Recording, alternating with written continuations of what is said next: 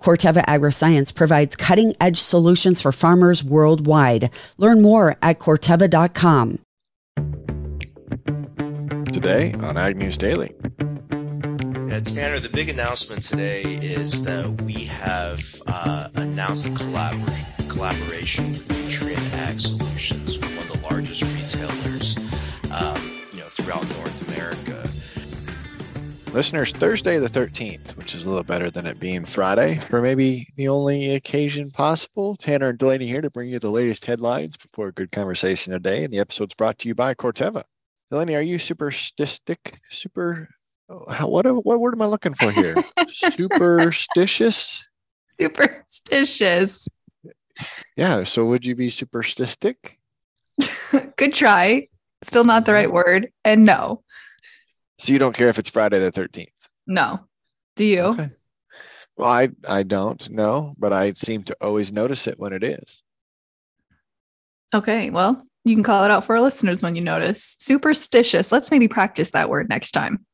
Well, I, I knew what superstitious is, but what's the act of being superstitious? Just Oh. superstitious?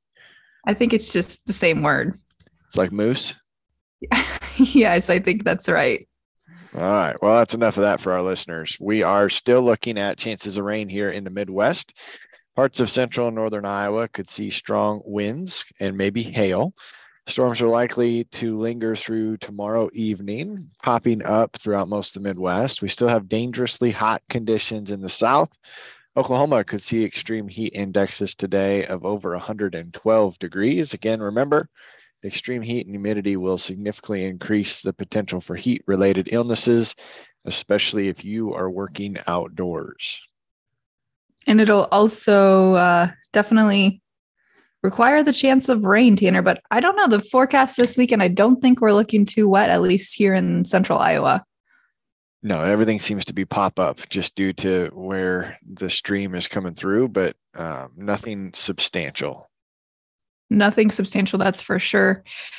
Tanner, we got news late yesterday afternoon that Syngenta has announced that the EPA has registered the brand's latest residual corn herbicide.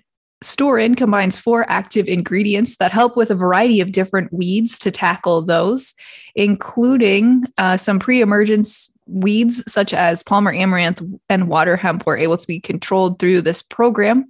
They said, in fact, they surveyed pre emergence corn herbicide users, and 40% of those surveyed said that those were specifically difficult to control currently with their program. And that is why they have invested in this new line, Storen corn herbicide, to help restore confidence in growers' weed control. Storen is labeled for pre emergence and post emergence in field and seed corn, Tanner. And uh, although water hemp and Palmer amaranth were two of the species they hoped to help control, this herbicide offers partial or full control for more than 74 different weed species. That's right. Well, I've uh, been in a couple of fields today to where those producers would probably appreciate some new technology on their side. JR Simplot company will pay $1.5 million fine and take steps to better recover and reuse phosphate at its fertilizer plant facility in Idaho. According to the complaint filed at the U.S. District Court, the complaint was stated here JR Simplot failed to properly identify and manage certain waste streams coming out of their plant. The associate director of global communications said there's more than 500 pages in this settlement and more than 15 years of archived information. The settlement is part of their work to continue to provide important crop nutrients throughout North America and help feed the growing population. The Don plant manufacturer produces phosphate for ag and other industries, including phosphoric acid and phosphate fertilizer, through the processes that generate large quantities of acidic water and solid material called phosphogypsum. This is deposited into a large pile and unfortunately can be exposed to outside elements. The part of the settlement, J.R. Simplot agrees to undertake about 150 million in specific waste management measures that include new technology to recover and reuse the runoffs. So we'll see what types of advancements happen as far as that goes. Plus, they have to put $200,000 into mitigation work annually to continue to monitor this going forward. Well, Tanner, Cargill and John Deere have announced a collaborative partnership to streamline some digital and infield data for farmers using Cargill's services. With the collaboration, farmers will now be able to enroll in Cargill's Regen Connect program and manage that field data directly through the John Deere Operations Center. Now in its third year of operation, Cargill Regen Connect. Tanner, I'm not familiar with this program. I don't know if you are, but it's intended to provide farmers a financial incentive for positive environmental outcomes through the adoption of regenerative agricultural practices while helping to improve soil health and decarbonize the agricultural supply chain. Some of those program highlights include payments for soil carbon sequestered, a choice of regenerative practices to adopt, including zero tillage, reduced tillage, and cover crops, a self service online platform, support from one of Cargill's conservation agronomists, and a range of partners to help identify financing options and offer further agronomic advice.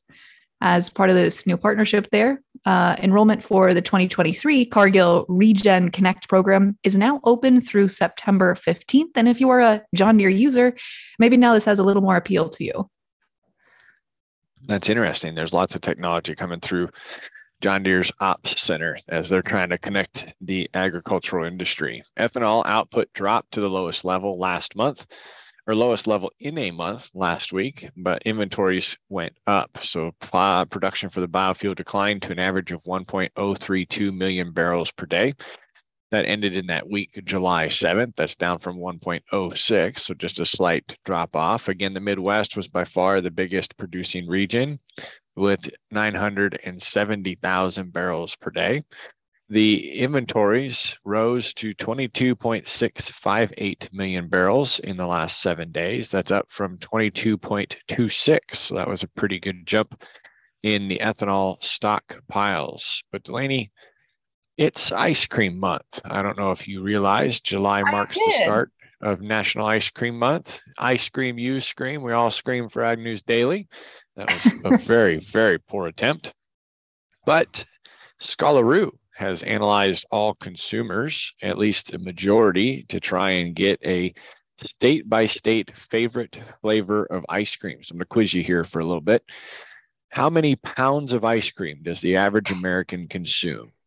Well, I've cheated because I've looked at this article this morning too, but I was shocked oh, by this oh. number. It's 12. That's correct. And you obviously then see that chocolate was voted the favorite flavor in 23 different states.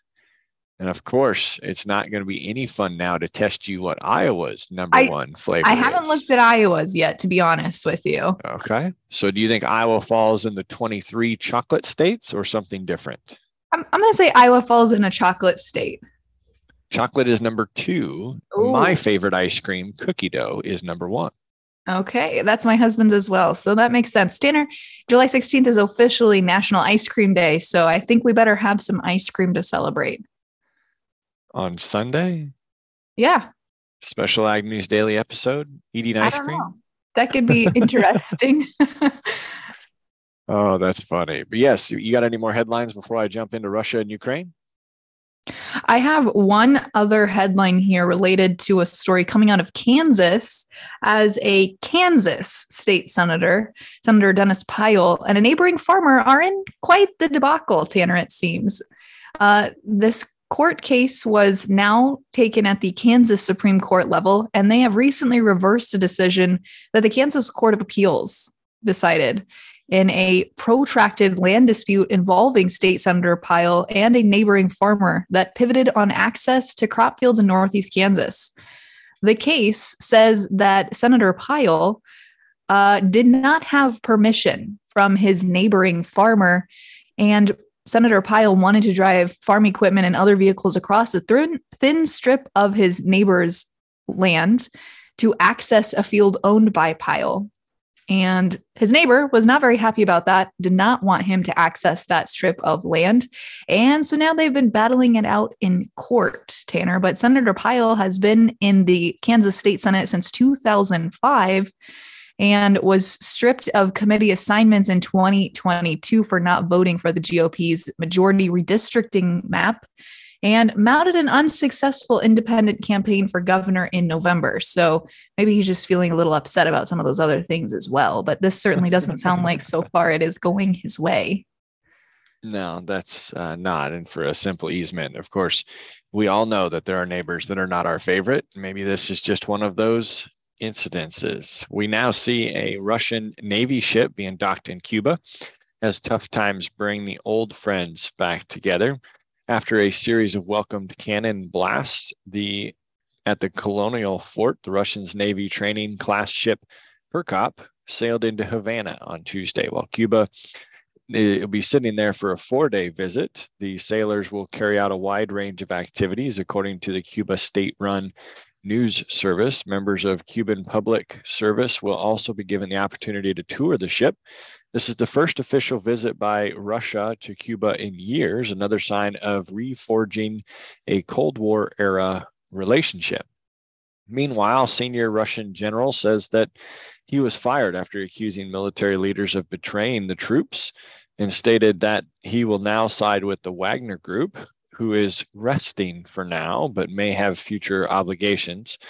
Ukrainian officials are stating that one person in Kiev died early this morning after air defense intercepted Russian drones, the third night in a row for the airstrikes on the capital city. Ukraine has received controversial cluster munitions that the U.S. said they were going to send.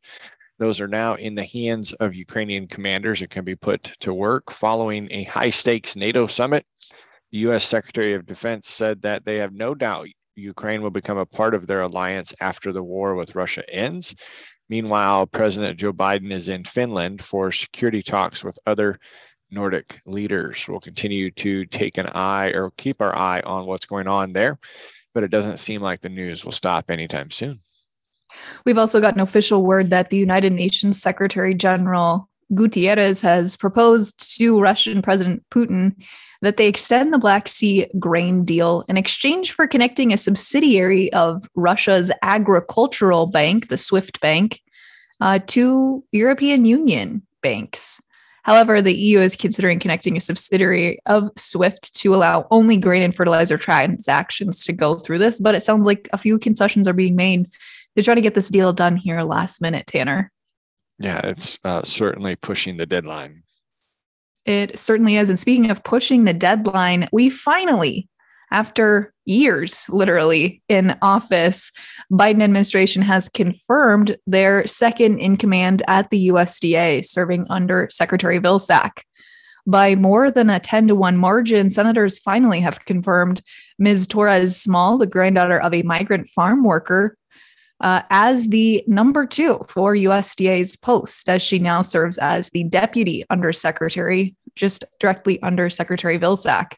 Senators approved the nomination on an 84 to 8 roll call after a few minutes of discussion, but sounds like it was pretty much a all in vote there, Tanner. And she's been serving as the Undersecretary for Rural Development for nearly two years, and she now gets a big promotion. Yeah, that's a great news for her as far as that goes. We'll continue to see where news comes for the rest of the week, but it's probably time to jump into markets and makes you wonder, Delaney, have we put in our highs for the year? Well, I don't think that we're there yet because after yesterday's WISE report, we're trading back higher here in the overnights. September corn up three cents at 479 and a quarter. Dees new crop corn added three pennies in the overnight at 486 and three quarters. August soybeans up 22 and a half cents at 1466 and three quarters. New crop beans up 20 and three quarter cents at 1348. In the wheat pits, September hard red winter wheat up a half a cent at 803 and a half heading into the opening session and a quick reminder at where livestock markets closed yesterday. At the midday when we recorded, Tanner markets were trading pretty positively, but they could not pull through. August live cattle shed $1.95 to close at a buck 76.87. August feeder cattle shed 57 and a half cents to close at 246.57. And August lean hogs lost $2.22 and a half cents to close the day out at $95.35. For today's interview, Tanner, we are talking about some interesting technology and an interview you and Jennifer recorded earlier this week with ZeaKal. At Corteva Agriscience, we believe that when we work together, we grow together. We believe innovative agriculture solutions are found in the lab and in the field, applying real insights from farmers with our global R&D knowledge to create a strong suite of innovations across seed and crop protection. We believe in constantly challenging ourselves on how to bring all of our solutions together, giving farmers the tools to address today's needs and tomorrow's challenges. We believe in what we do because we believe in what farmers do, and together we thrive. Corteva Agriscience. Keep growing.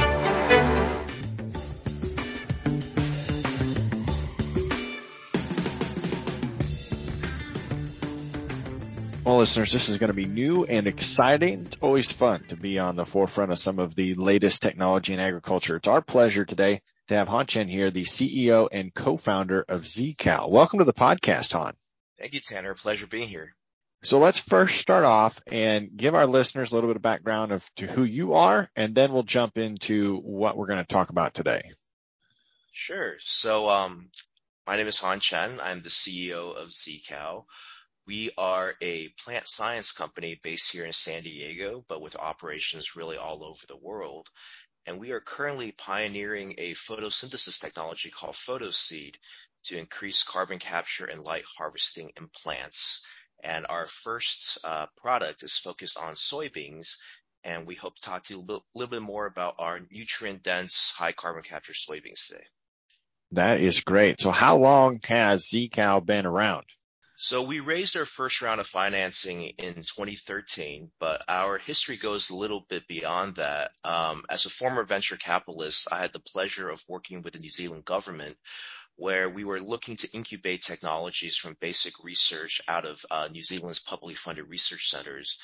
And through a science by serendipity exercise, we had discovered that we had changed photosynthesis in a crop called perennial ryegrass and we when we saw that we had changed the basic uh, metabolic function of plants, that's when we decided to form ZeaKal, and that's when we started developing the technology in soybeans.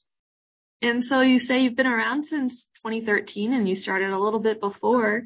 What does ZeaKal look like over the time between these 10 years now, I guess, since you've been around?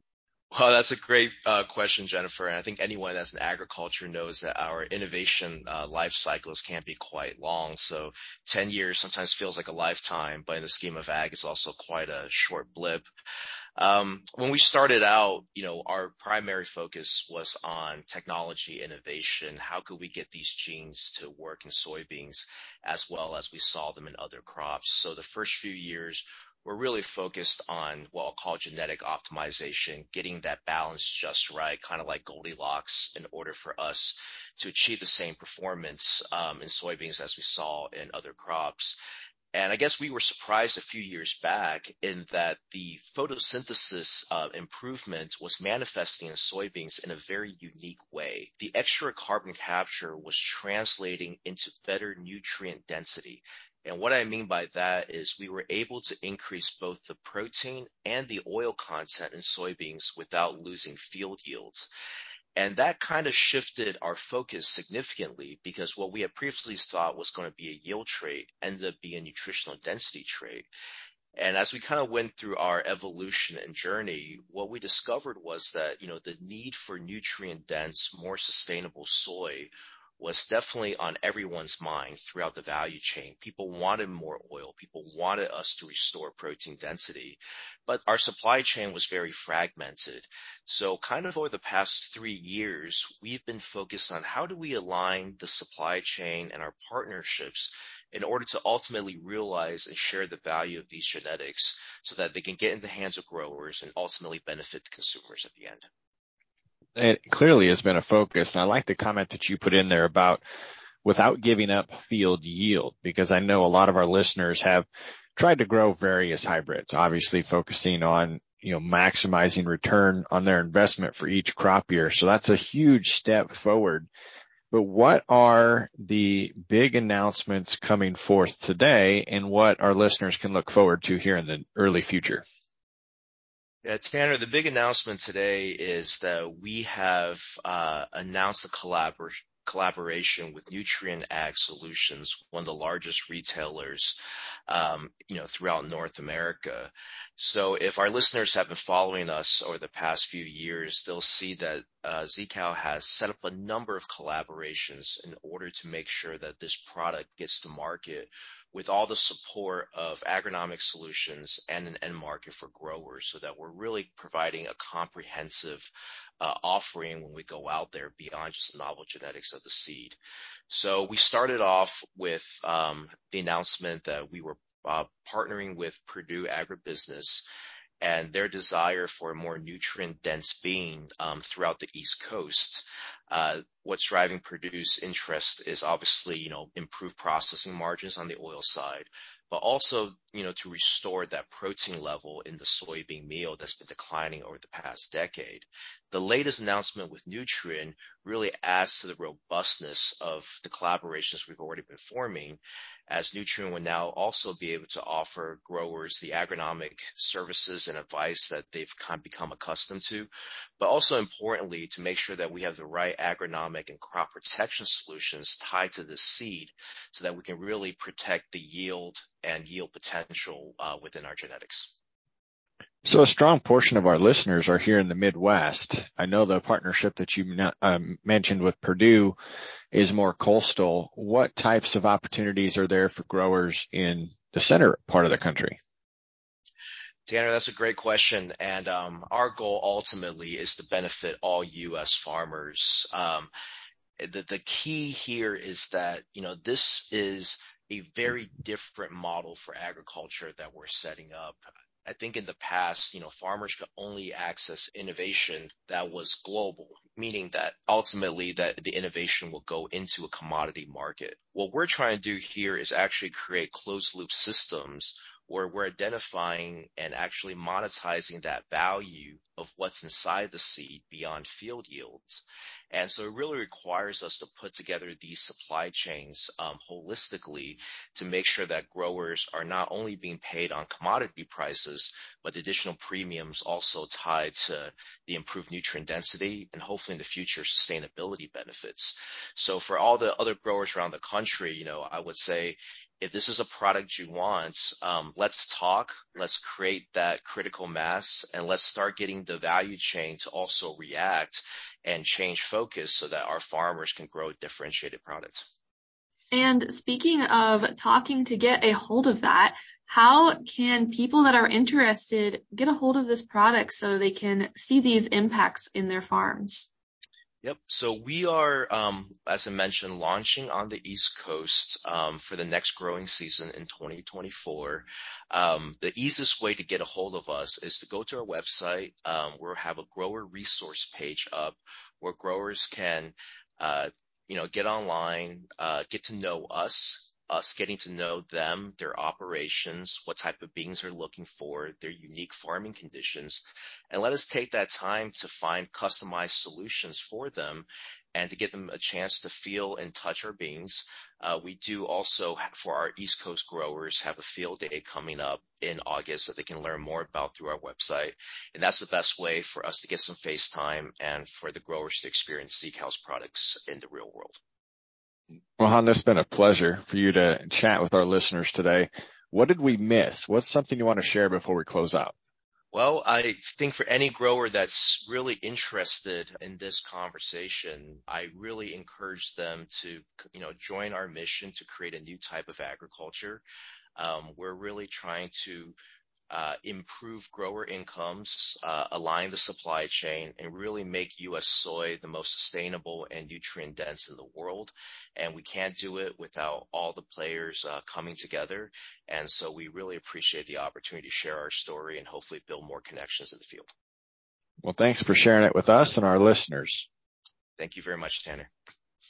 At Corteva Agriscience, we believe that when we work together, we grow together. We believe innovative agriculture solutions are found in the lab and in the field, applying real insights from farmers with our global R&D knowledge to create a strong suite of innovations across seed and crop protection. We believe in constantly challenging ourselves on how to bring all of our solutions together, giving farmers the tools to address today's needs and tomorrow's challenges. We believe in what we do because we believe in what farmers do, and together we thrive. Corteva Agriscience. Keep growing.